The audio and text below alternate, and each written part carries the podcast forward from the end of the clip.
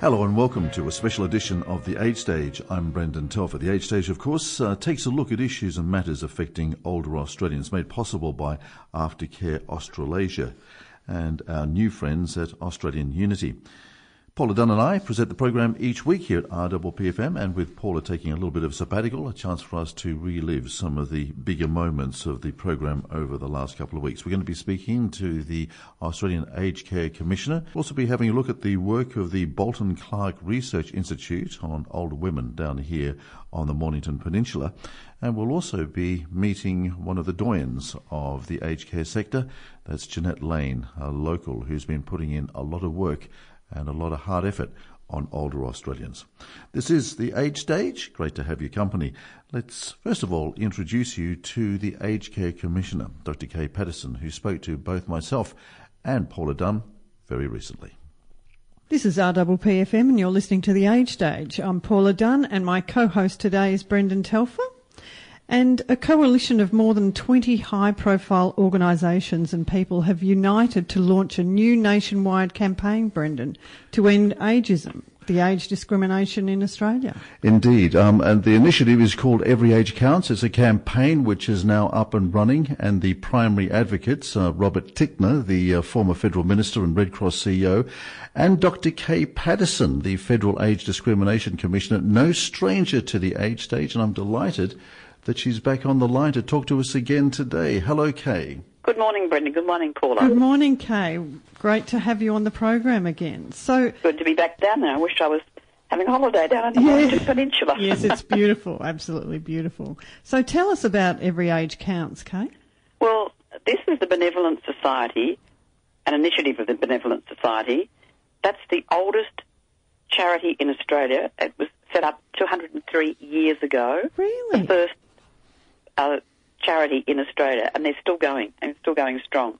They've just moved into beautiful new premises in Glebe, mm-hmm. and they received a $1.7 million grant from the Wicking Trust to actually kick this off and a, a campaign against ageism. Mm-hmm. And they've got a very long term view, five to ten years, the program will run for. And they've got a coalition of, you've already said, of about 20 people and organisations supporting this and mm. Robert Tickner, who was a Labor minister, and, and myself, a former Liberal minister, have joined um, together, irrespective of our political background, to say this needs to be stamped out. That's wonderful. Now, just for uh, the sake of our listeners that may not understand, um, Kate, just explain what is ageism.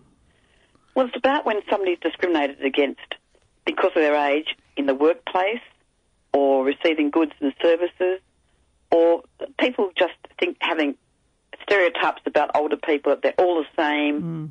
uh, that they um, are dithery and old and don't need to be counted and re- disregarded. And I think it's about saying, no, they're our treasures. They're people who've helped to build this nation, and we ought to respect them. And we don't always do that in our culture. And we could learn from other cultures about respecting our elders and actually saying that these people have got a lot to teach us about living a long life, and a lot of younger people, I'm now talking about people in their 40s and 50s, but also even younger, are likely to live into their mid 90s and many of them into their hundreds. Mm, yes, we're hearing that, aren't we? But Kay, why are we having this discussion about ageism, you know, here in the 21st century? Don't people get it that older Australians do have a role and can make a sizable impact in our society?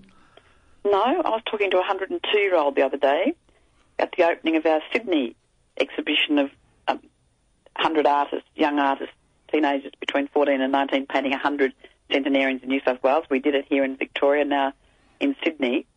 And one of the 102 year olds said that she was at Bondi Beach recently with her daughter, who I presume is in her late 70s or early 80s. And some young person said, Why? What are you doing at the beach? She said, We're here because we love the beach. What an awful thing for somebody yes. to say. Why shouldn't somebody be at the beach in 102. She said the water was a bit cold at the moment. And she goes to Zumba classes. Oh, does she? Oh, good on her. Fantastic. So, yeah, I really, and she recited some um, Macbeth for us. So just a tremendous character. And you think we need to expose young people to these sort of people who, so that they can know that they're, you know, they're still passionate about issues. They still want to contribute to the community. And I just think that uh, we we haven't really experienced the very old old. I'm talking about people 80 plus. Mm. When I was younger, I touched the first person I met who was 50, uh, 90. I mean, thought I'd never met somebody who was 90. In 1976, there were 122 centenarians in Australia. There, we now think about four and a half thousand. That figure changes, Wow. and we think in 2050 there'll be about 44,000, 45,000 centenarians. That just shows you how we really need to work towards people appreciating, understanding, and acknowledging the contribution older people have made. Well, they're very common in the workplace. well, they're going to have to get that equation pretty quickly as well with the falling birth rate as well, Kay. I mean, these people are really stepping up and it's on the basis of their hard work and their input, surely, that basically um, we're going around at the moment. Well, of the complaints that come to the Australian Human Rights Commission, about 8% are about ageism or age discrimination, and a significant portion of those are about being discriminated against in the workplace. Oh, we don't want somebody over 50, or you're overqualified, or you must probably take too much sick leave. Now, sometimes that's he said, she said, because mm. there's no written evidence that somebody's discriminated. But sometimes just bringing people together for a, con- a conciliation, which is what is done quite separately from the commissioners. There's a separate group of lawyers and people who, who work in conciliating these issues, and just bringing people in to discuss how they felt when an employer apparently or allegedly discriminated against them may just make the employer think twice again. Sometimes people uh, re-employ someone, not always, but, but usually it's about somebody saying, oh, I'm sorry, we didn't realise we were being ageist. Now, we've just done with the Australian Human Resources Institute survey which hasn't been released yet, but in that, there was a significant proportion of companies indicated that they chose not to employ people over 50. Wow. I can't remember the exact figure. I should have it there here at hand, but I don't. But it was very significant, and that makes you uh, you're very concerned because older people have got mortgages they need to pay. They're not eligible for the age pension. They uh, all the evidence shows that they're loyal workers, that they don't have a lot of sick leave, that they're um, many of them are now IT literate. And one of the figures in that survey showed that more people realise that older people have IT skills, which is a good change because a lot of um, older people are, very early adopters and keep themselves up to date. And I think what one of the things that the Benevolent Society is doing is actually working with all of us who are working in this area to try and stamp out ageism in the workplace, in getting people to retire too soon, or not helping people transition to retirement, or not employing people over 45 or 50. Mm. Then they're going to move on to other areas as well. It's a really long-term approach, and Yeah. their website is Every Age Counts, all in mm-hmm. one- word, everyagecounts.org.au, mm-hmm. and you can sign up to this, and they'll send you information. And they ask people to take the pledge. And Tickner and I took the pledge, and it says, I stand for a world without ageism, where all people of all ages are valued and respected, and their contributions are acknowledged. I commit to speak out and take action to ensure older people can participate on equal terms with others in all aspects of life. Wonderful. Simple. Yes. Yeah. But very, very profound. to the point. Yes, definitely. So, do you think advertising is the way to go? Like, uh, say, for instance, that being repeated on, you know, television or, you know, Well, I think people can just, individuals can join yeah, join up and they can, um, you know, commit and I think to be able to say, we've got, you know, 10,000, 200,000 people over the last three years have taken the pledge and they're going to make a difference. And, you know, I was on a, tr- a train like, uh, not all that long ago in Sydney and there were a whole lot of young people with their heads down looking at their iPhones and these two very elderly people got on and finally I just said with a very loud voice, I'm sure there's somebody who'll give you a seat each. And there was a lot of shuffling and people got up. and one person said to me, good on you. I said, well, that's my job. And I think it's important that, Yeah. and I don't think they were just being rude. They were just preoccupied with their screen. yes, yes, yeah, self-occupied. Yeah, definitely. And, and they, they just didn't notice that these two very elderly people with suitcases, obviously going out to the airport, I, I would suppose, but they needed a seat. I mean, I was standing and that's fine, but I'm 74. Mm-hmm. But mm-hmm. I always accept a seat. If somebody offers me a seat, I accept because I think, even though I'm, a, you know, I, I don't look. I hope I don't look my age, but I most probably do look my age. You won't never update your own uh, how old you look. Your, or your schoolmates always seem to look older than you do. But but I, I just say, unless I'm only going one stop, look, thank you. And if I were going more than one stop, I'd accept it, and I really appreciate it. But I think just to say turn it down would discourage them from doing it again. Yes, so I that's right. Yeah. We all, I mean, I'm, I will stand up for a pregnant woman. And Yes. it's not about, it's about that person needs a seat more than I do at that time. It's not always about age. So, so Kay, just firstly, can I just take you back to the survey that you've just done, and you're saying that um, companies are discriminating uh, in the workforce with people over 50. They're tending not to hire people over 50. They say, they say, Is- we is don't hire people over 50. Well, well, isn't there legislation that protects those applicants to those jobs and, and, and guarantees them the right to apply? And, and, Well, that's what I said. We get complaints, but sometimes it's hidden. Oh, we just they just don't. Yeah, you put in an application. They say you weren't a successful candidate, unless they say you weren't a successful candidate because we don't employ people over fifty. What whose word is it that you you weren't the best Yeah. candidate? That a mm. thirty year old was the best candidate. So it's very hard to detect. And what you have to do is change attitudes. And Yes. what I've been doing is working with the Australian Human Resources Institute. We've done the survey. We're now looking at how we can actually introduce into the undergraduate courses for people recruiting and human resource staff and they uh, or trainees, and they're often young, but it's not being critical. When I was 25, I thought 32 was ancient. I mean, Yeah. it's not being critical of them. It's just exposing them, for example, to a young recruiter who said, "Look, I was a bit reluctant to employ someone older because I thought, will they take instruction from a younger person? Mm. Will they have more sick leave?" Boy, we appointed them. We didn't realise what they bring, all their skills, all their knowledge, their cross mentoring, and have young people saying that they were surprised and how positive it is to have employed an older person. So it's about really deep educational changes that we need in, in the training of young people in human resources and also in continuing professional development. So I've do- also I've also written an article for the Australian Institute of Company Directors last June to say to directors, you should be calling in your HR people and saying, what are we doing about employing older people? Hmm. There are a couple of reasons. One is as the baby boom starts to retire, and the oldest of the baby boom is 70, there are fewer people coming into the workforce. So companies need to understand that unless they actually look after their current workers, help them to transition to retirement, employ older workers, they won't have the staff. And the second thing is that if we increase the number of people over 55 in the workforce, it will have a $33 billion impact per annum on the economy. Gosh, that's amazing. that's a huge amount of money, Yeah. And that's the most conservative estimate.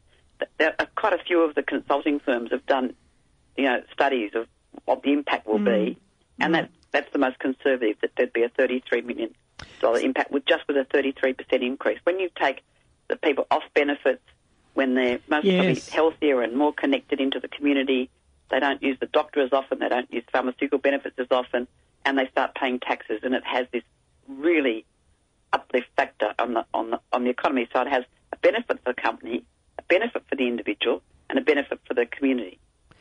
So, Kay, as Age Commissioner, are you seeing an improvement at all in attitudes? I think there's been, you know, I said the survey showed that they that some people, um, an increase in the number of people believe that older people are more IT literate. I think that um, this campaign will make a huge difference. I think it's absolutely vital that Robert Tickner and I have joined together across the political divide, and you know, got a, we're on the same page about saying this is detrimental to our community for all sorts of reasons. We isolate people because we don't think they're valued. We don't need to see them.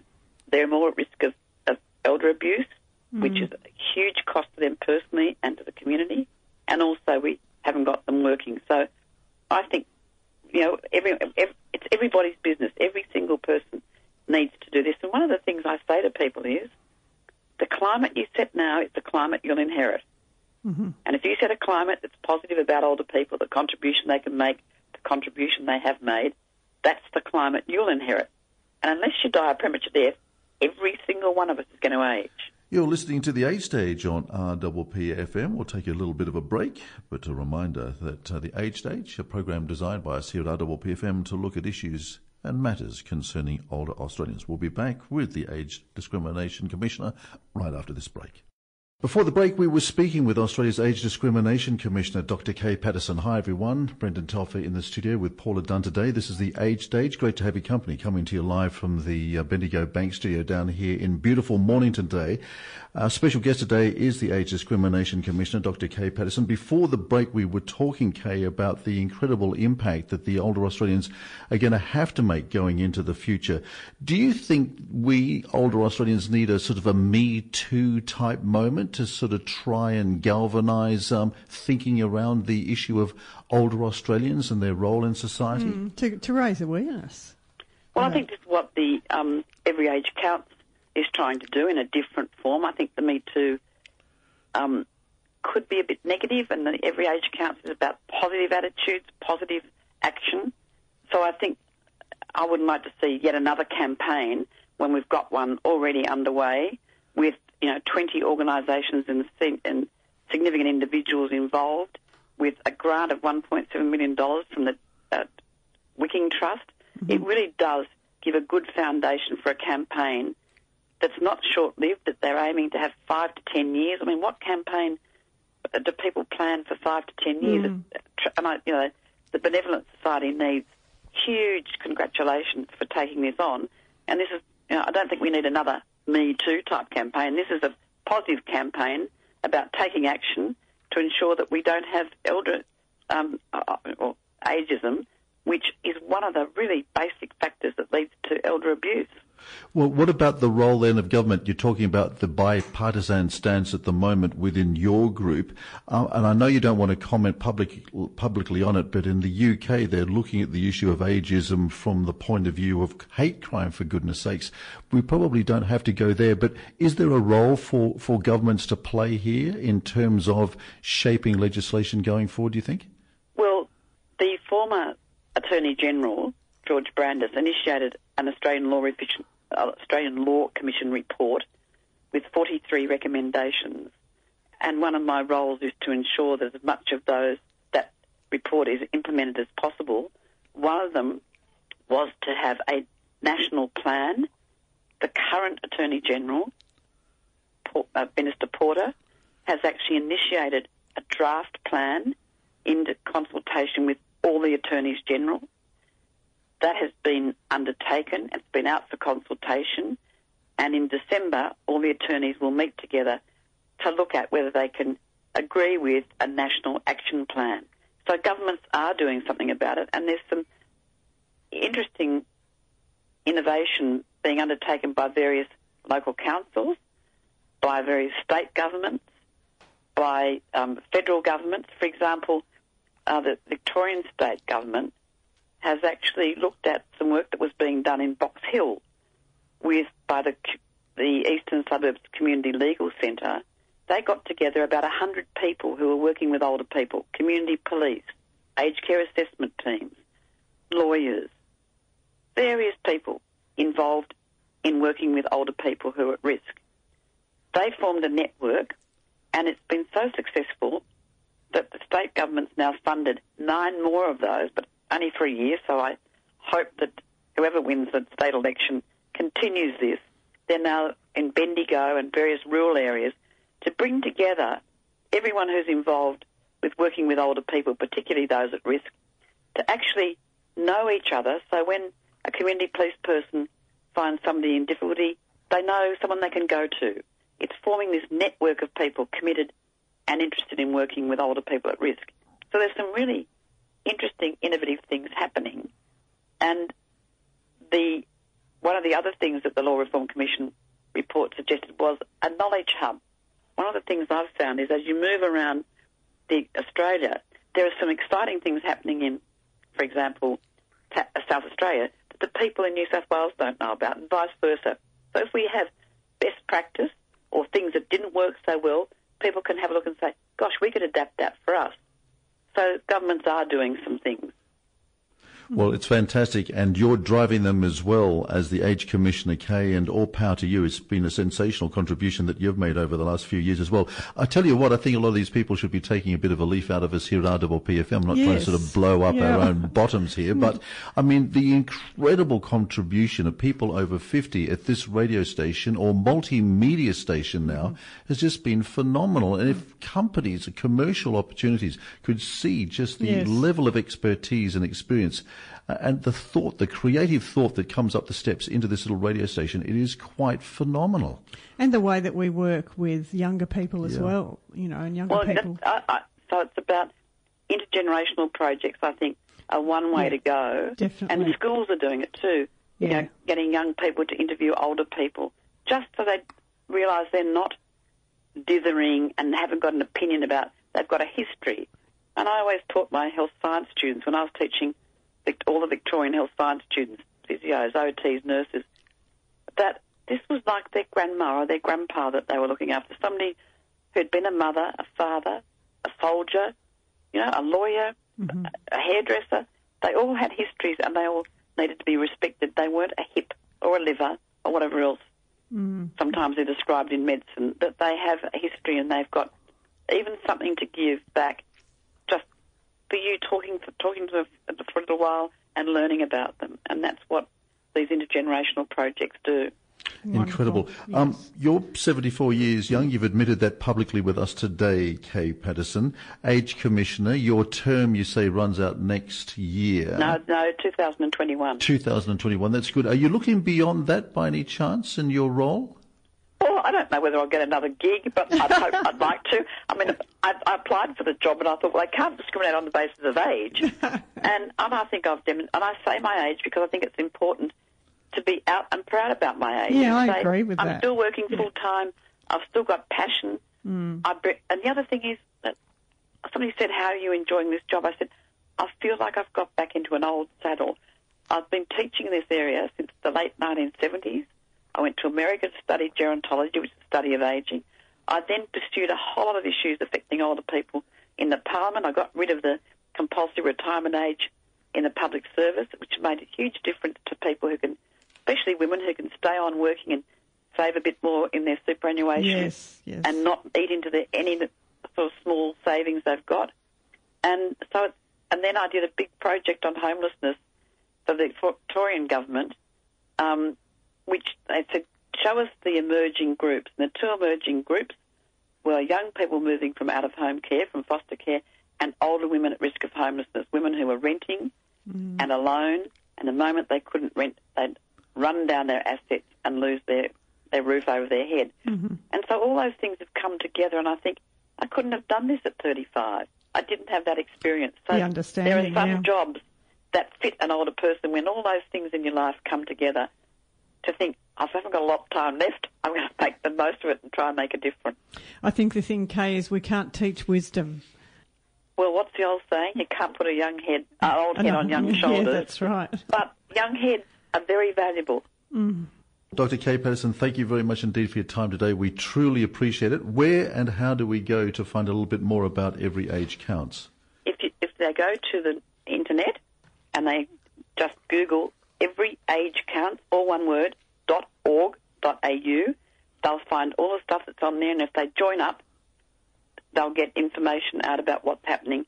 And the more that join up, the more we can say, here's the people who are backing us about these issues, and they can support the campaign.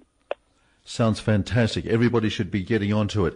Dr. Kay Patterson, thank you very much indeed, taking some time out of your busy schedule to talk to us down here at RPPFM. And you know that the welcome mat is always out for you to come bounding up the steps and join us here at RPPFM Well, anytime. I hope you- I can keep bounding up the steps, Brendan, and thank you both for Thank your you, interest. Kay. Thank you. Thank you so Lovely much. to talk to so, you. Thank you so much, Kay. See, speak to you again. Bye-bye. Bye. The Age Stage brought to you each week on RPPFM in association with Aftercare Australasia and our new sponsors, Australian Unity.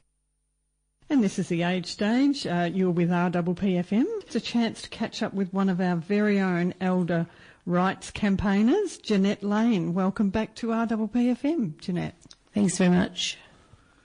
Jeanette, you've been around for a, a, a while here. You're no stranger to us at RPPFM, so great to have you back. And congratulations, by the way. We loved the profile in the Seniors Handbook this week, celebrating mm. older Australians. And, Well done. And a wonderful profile on you, and, and all power to you as well. Oh, thanks very much for that. That's very nice. A So- celebrity here on the Mornington Well, Peninsula. she, she, is, she is. But Jeanette, you were telling me before we came on air about a super story about you and your grandson, who might have got a little bit of a view of that uh, wonderful portrait of you, you as well. Tell, tell me that story. He, he, it's actually, my portrait is actually at um, Parliament Station, and my grandson actually works in the city, and he's a chef at a, a, a big restaurant in there, and um, he gets off every morning at Parliament Station, Ah. and he hopped off the tra- train to see my photo there. And I buy a big picture up. Big poster. So he sent me a note. He said, Grandma, do you realise how old I am? I'm 27. I got off the train and you're sitting there. I do know where to get off the train, Grandma, and I do know what to do. So just so to let you know, I'm coping okay, Grandma.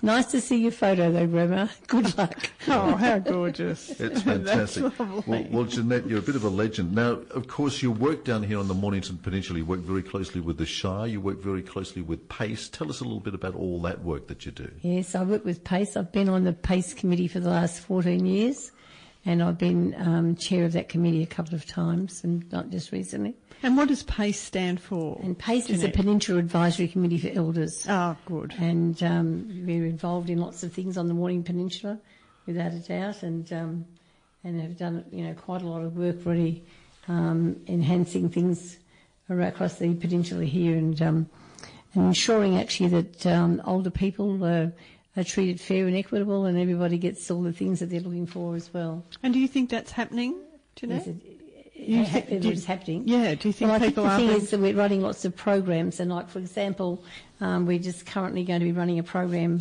in the next uh, week, actually on the um, 16th of October, and it's just a matter of getting the message out, and we're getting a message out this time on legal matters and ageing forum. Mm-hmm. And it's to take take the chance to ask the experts about some of the most common legal issues affecting older people. And those issues are, of course, medical decisions, making law and recent changes, retirement villages, aged care, wills, and elder abuse, of course, which is elder abuse, sadly to say, is rife. Yes, you, well, this has been one of your great concerns, hasn't it? Elder abuse It for, has, for a number of a years. doubt. We'll go back and we'll promote that more in just a moment. Um, but elder abuse, this is something that uh, has really bothered you for a long time, isn't It it? has. We've run a lot of programs on the Mornington Peninsula on elder abuse, and we're running another one actually, of course, on the 16th of October. And Gary Ferguson, actually from Seniors Rights in Victoria, is coming down to conduct that program for us. And as well as having Gary coming down to do that, we're also going to have um, Russell Kennedy lawyers speaking, and uh, Seniors Rights Victoria Gary, and William Betts from the Peninsula Community Legal Centre. We're going to have a Q&A session and we'll be having a lovely morning tea and um, it's down there at the Safety Beach Yacht Club actually and starting at 10.30 on the 16th in the morning till 1pm. Uh, but if people who are interested in going to that program, we need to have your information. So if you could telephone 9783 3600, that would be fantastic so that you get your details, etc. So the phone number is 9783 3600. And so, how does that um, appear to you, um, elder abuse, Jeanette? You know, how, how how is it showing itself? How is it showing itself? Well, give me, I'll give you an example. Is Yep. just recently um, we were having doing Weed Day, which is World Elder Abuse Awareness Day, and we were handing out the ribbons, etc. Actually, down at the Plaza at um, Mornington, at uh, Rosebud, and uh, this uh, guy who I know quite well in our Probus Club came and asked me for information. I gave it to him, and then he rang me the next day and asked me could he have some information and. Um, and what happened actually is, is a, a lady actually um, had built up, bought a house down in Wodonga and and lo and behold, um, what's happened actually was that she found out the house was no longer in her name, it was in three names. Oh, And so consequently then she had to get in touch with Seniors Rights and they're trying to fix the situation up for her. so it- it had been mortgaged, and she hadn't. It's actually, is. we're not quite sure what happened actually, but it was in three names, yeah. So that's being fixed up at the moment. But the sadness is what happens is it's, um, how can I say nicely? so, say, sadness is what happens. It's um, families that think because mum has a bit of money that they they're entitled to that money. Mm, Yes. And there's another case recently where a husband and wife went into a nursing home, and they were in room two and three, and and what happened from there actually is apparently a member of the family moved mother to room number 59. And so it's pretty, it's pretty sad and pretty mixed up actually. And it's, and it's a tragic world to think that you would go and do that to your parents or Yes. Your mother and so forth. Yes. I I remember you telling me a year or so ago about a terrible case as well, where uh, an elderly gentleman was sort of consigned to a sort of shed out the back of the family home. He was basically moved out. Yes, And, that's, uh, that's with how I got involved in this. Was that was that the case that really got you involved in the first place? Was it? Yes. So the, it was pretty pretty desperate. I desperate. just wasn't couldn't believe it. Yeah. It? So he'd been moved out of the family home. He was living in a shed out the back. Mm. It had no flooring on it. It was just a turf floor, wasn't it? Yeah. Why would why would a family do that? Like, why, you know, what? money love it's the money they want yeah, it's the money and all of these things and, and I think that you know it, it makes you wonder it's, it's, it's what goes on in life and how Mm, and just because somebody gets older it's you know it's just very sad indeed it is very sad. Yes. Yeah. So you're all about empowering the older voice and allowing people to step up and say, you know what, this is wrong. You've got to do something about this. Are people getting the message that they can, they do have rights?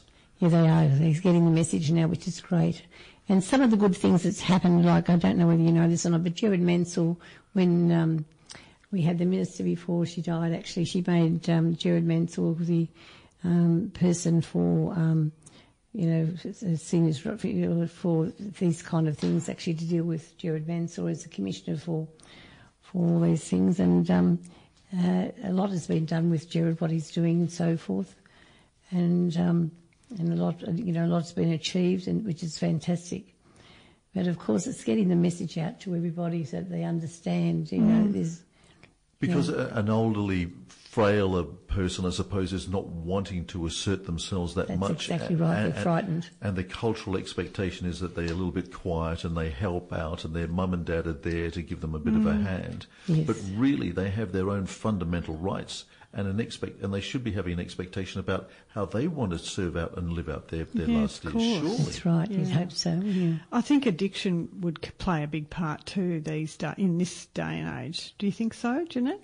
Medical, Yes, addic- so. medical Yeah. addictions of the Ad- children. addiction of the children, yeah, and so Yeah. the need for money and need for the uh, money. yeah, that's right to Yeah. feed the addiction. Yeah, the need for the money, and they th- they see that, you know, it's um, and then you get the opposites. People you see, I mean, they're not all like it, or not, not all the children are like this. no, of course you not. just get yeah. particular children that Yeah. like it. Yeah. yeah. Yeah, and it just makes you wonder, you know, why on earth. Well, the role of the siblings in this as well. That's and I mean, right. uh, just families, you just, you, it's very difficult, of course, to understand them. And again, I come back to the overseas model about extended families and the responsibilities that kids feel about their parents and their grandparents That's and right. how they secure and look after them into their old age because they're revered. Whereas our Yeah. Western society is much more materialistic, seems to want to dispose of them, put them away. They're a bit of an issue. Mum sort of lost her marbles, and uh, I mean, you know what I mean? Yeah, I do. And Yeah. in all the country, when you get, look at the map of the world and you see, uh, if you go in the map of the, look at, look at, go into the, you know, the, into the computer and look up um, elder abuse, and up will come a map of the world, and it's coloured mauve colour where they say they have elder abuse. But in countries actually where you've got, you know, people with different coloured skin, there's none. Mm, No, Yes. Because they're brought up to respect to their be parents revered, yes, and to look after. Yes. them. Yeah. that they have and the wisdom uh, and Yeah, the knowledge, and, and So with it's a that, sort of an yeah. Anglo-European thing. yeah, Yep, it Yeah. is, yep. Incredible. What we're also trying to do at the moment is um, uh, to help make people aware of the issues and where they go to get help if they're affected.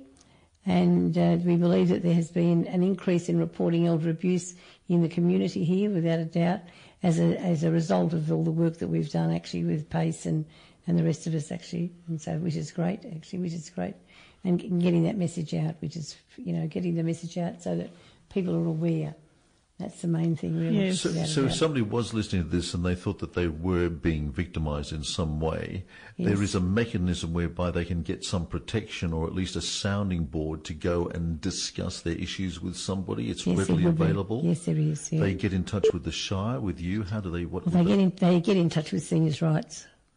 And that's where they Seniors' rights are there to help them. Yes. And then seniors' rights would what organise a council of some sort to come They, down. they get people to come out and see them, or they take, or they go in to see them in, in the city. Yeah. And this would be a discreet meeting in the first instance, particularly if somebody was feeling a bit Yeah. put upon and being pushed into a position where they didn't necessarily want to be, That's but right. thought that they were being abused. That's right. Yes. Okay.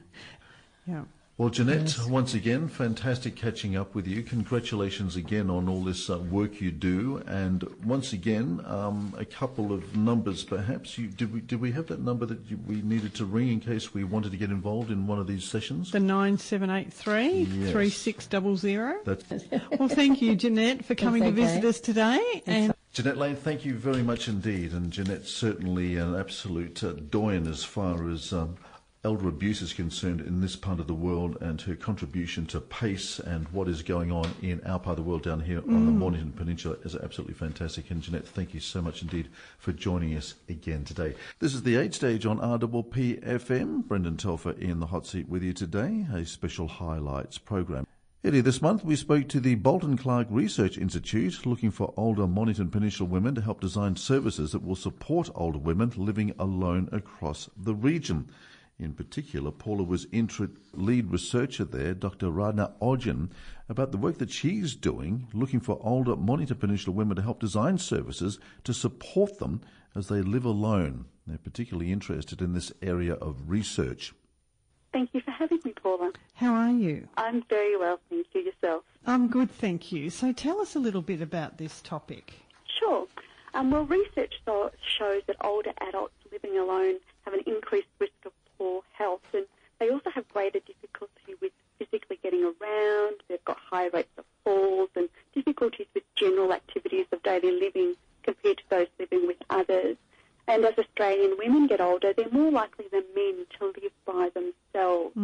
Um, and so women in particular have issues that impact on their ability to age well in place with greater risk of poverty and homelessness. Oh, that's So- yeah, that's that's awful. I mean, I'm one of those women living on her own um, at age 65, and um, yeah, I can identify with what you're saying.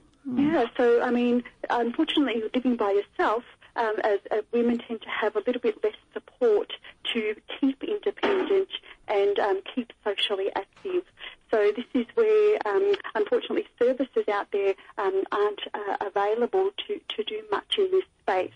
Why is that so, Rajna? Why aren't there services to support women in this space? Well, I'm not quite sure about why that is. There are a lot of services out there, um, but there are many different groups that actually need support, and, and I think we're living a lot longer than we ever have, um, and we're maintaining our independence a lot longer than we ever have. I mean, you know, it's a wonderful world we live in. We're the most educated, the most healthy, the most affluent, the most knowledgeable we've ever been in any time um, on the world uh, to date. So, I mean, there are fantastic things, but associated with that is being able to deal with the potential issues that arise as a result of needing additional supports that we never thought we would need. Well, one, one thing, just sorry, Paula, to interrupt, but one thing I heard you mention there was homelessness. Now, the prospect of homelessness for an older single person past retirement age must be terrifying. Yeah, and actually, older women are the highest uh, n- uh, group uh, increasing uh, homelessness uh, in Australia. Wow, that's astounding. Mm, Abs- and so, I mean, that's outside of what, what we're able to do, but certainly an area um, that uh, I know that many uh, groups uh, are calling for support to help people uh, maintain their independence so that they don't uh, fall outside uh, their ability to be able to, to have a house over their head. And wh- what age group are we looking at there, Rajna? um, in terms of homelessness. Well, Yeah. what we're looking at is actually people um, 55 years or older in My the work goodness. that we're doing, only because we found that some people at 55, um, you know, whilst their, their age isn't what you would think of as old, Mm-hmm. they physically um, uh, have aged faster than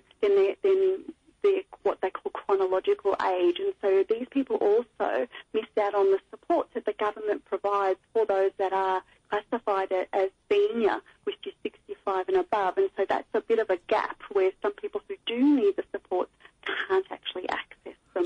So why are they aging this way? Are they from a low social economic background? They've had to work manually all their lives? What's the story? What's going on? Yeah, it's a, a number of different issues. Often it's um, health issues, which could be a physical health problem. Chronic diseases are a lot more um, uh, uh, avail- uh, prevalent, so that means things like diabetes, you know, arthritis, even, um, you know, uh, if you've had an accident, car accidents are quite common, various different things that stop you being able to be able to physically do um, the work that you normally need to do. Depression, mental health, a number of other conditions that make it much more difficult for people to be able to um, uh, have active lives and be able to to basically earn the income that they need to keep a roof over their heads. And so, Rajna, are these, um, you know, why are women more p- prevalent than men? Uh, look, you know, unfortunately, the Lord Mayor's Charitable Foundation had a great report that they commissioned to be done um, in 2015, and they found a complex mix of circumstances um, that serve to discriminate against women, and that does um, happen because of the workforce being a lot more casual. The superannuation system penalises women who, you know, get out of the workforce because mm. they're, they're having children and they have to care for others. Family violence is another mm. big issue, and certainly um, the inequity of, of income um, between the genders is, is, as you know, in the in the media, there's been a lot of discussion about women's uh, pay being less than men's, yes. and you know, and often there's a, a trigger that leads to an unexpected event uh, where you know women might lose a job, they might, as I said, have have an illness or an injury, or there's a family breakdown or crisis related to divorce, or, mm-hmm. or their partner dies, or, and it's often a combination of all of these factors and, and sometimes going into the short term, so they, they struggle for a short period and, and are able to overcome them. Others uh, go on for, for a longer term. Yes. Look, I, I think I, I, from my I've found that women um, seem to cope better on their own than our male counterparts uh, in in different circumstances. Yeah, in different circumstances, yeah. certainly. But uh, but I mean, this is where if they have a social support network, yep. they have the finances, they have you know things in place that help them stay resilient. If you've got an education, you know, you've um, and you don't have all of those other factors that really um, can pull you down and, and make it really hard for you to be able to do what you need to do to live the life that you want to live. So do you think that if a male was in the same situation that he would be able to cope better with that? Oh, look, it does depend on the individual with health, um, mental health or physical health problems. You know, that, that does become much, very difficult difficult for, for both. But as I said, women tend to be um, uh, have a few more issues to prevent them from being able to support themselves financially mm-hmm. uh, because of the income inequity and also the superannuation aspect, not uh, particularly with um, someone as they um, retire, um, and also the, the, really strong caring roles they tend to take on um, to support their own families, as opposed to then you know protecting themselves as they get older. Mm-hmm. So where's the reciprocity in the families then, Rajna? Oh, look, you know every uh, family is different, and there are great supports along the way, but sometimes those supports break down, and so so that's what we're trying to do with the work um, that we're doing is actually look at what do women who live by themselves need to help them maintain their independence and, and support them to optimise their ability to stay well, um, but actually be able to keep in their home and do what they need to do to keep active and, and be able to live the lives that they wish to. So you've introduced the Bolton Clarke Research Institute, of course, which is very kind of you. Thank you for doing our job for us. And of course, but how does this work in with Uniting Victoria and Tasmania as well? So it maybe explain that for us a little. Sure. Um, look, we'd originally done, um, based on the work that the Lord Mayor's Charitable Foundation um, report, uh, we uh, uh, sought funding from them to look at older women living by themselves in Melbourne uh, and to look at, well, what is it that, that these women need to help them maintain their independence and, and working with the women and also um, uh, uh, service support uh, people, we co-designed some strategies to, to, that they felt would help them stay independent. And so um, part of that uh, approach involved uh, someone from the Uniting VicTAS uh, who uh, was involved in providing volunteer support in the community. And so the next step of this work was actually to um, build on what we found with the Lord Mayor's funded work to actually then further co-design these strategies in a way um, in Mornington Peninsula because the, the funder that was very interested in this, uh, the Felton Bequest, which is managed by Equity Trustees, they really wanted to focus outside of Metro Melbourne and mm-hmm. Mornington Peninsula is an area that we at Bolton Clarke do uh, see clients in, but also Uniting Vic Tas does provide some volunteer support in that region. Mm-hmm. And so we're working together to look at um, uh, working with women who live in those that area and to help uh, to seek their help in putting something together that will help support them to maintain their independence in in that region. So this is a call to action then by you. You want to hear from older women living in our part of the world down here on the Mornington Peninsula to assist with you provide some sort of a schedule, some mechanism whereby they can maintain their independence. Yeah, yeah. So what we did was um, we looked at the Australian Bureau of Statistics data and we found that more older people living in the Dromana, Rosebud and Hastings area of Mornington Peninsula and we also found that these rates have a higher number of people with lower incomes. So those are the three areas that we're seeking women who are living by themselves, mm-hmm. um, who are interested in, in actually working with us so that we can come up with things that would be useful for them, mm-hmm. um, that and it will meet their needs and will do what's needed over the long term. And and how long will the study be going on for, yeah. Rajna? So what we're going to do is work with women, but we're also wanting to work with volunteers or people who want to be volunteers to get their input, as well as people working in the support services. And um, we'll do that over the next six to 12 months. Mm-hmm. And then what we want to do is pilot what we've come up with and see whether it actually does what we think, hope it does. And so overall, this project will probably be a good 18 um, months of work in the area, and Uniting VicTAS will then be able to keep that going.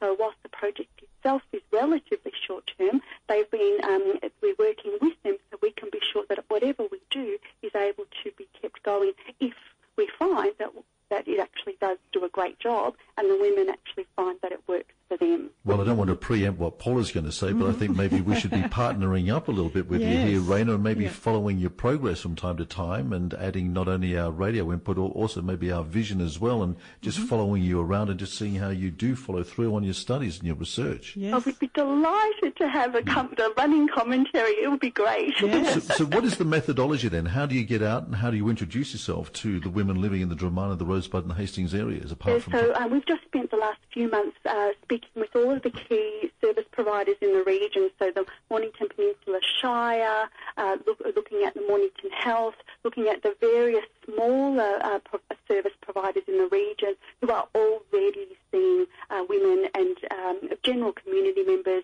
and those that might need some support and it's literally talking to them about where we might be able to um, access women. Uh, we're looking at, um, you know, uh, the the, um, the caravan parks also. We're mm-hmm. looking at supported living areas, retirement villages is another area where you would think, you know, there's a, um, there's people that are living together, but they're all independent, yes. and some might, um, you know, uh, interact with others, but many actually are uh, not. And so this is another group that that uh, we're looking at uh, engaging And Capel Sound has a, has a great uh, facility, uh, or group of um, uh, residences of about 800 people yes. who are so, so that's, mm. I must admit, was mind-boggling for us, but that's the kind of um, thing that we're trying to look at of where we can find people that might well um, uh, be in the community um, and might need those supports and linking with those and, and they then have uh, the ability to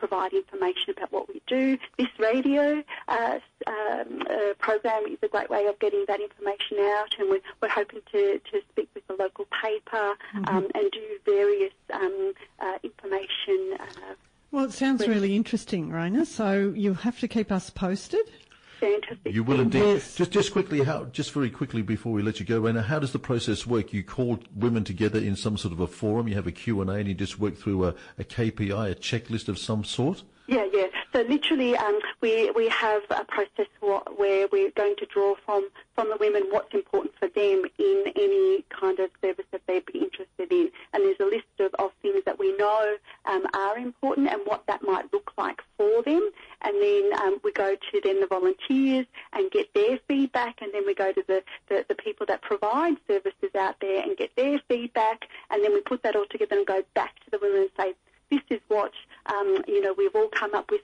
How does this look to you? And get more feedback. And so it's this constant backwards and forwards Mm. of gathering that information and putting it together so that we can make sure that what we, we do put together does um, meet.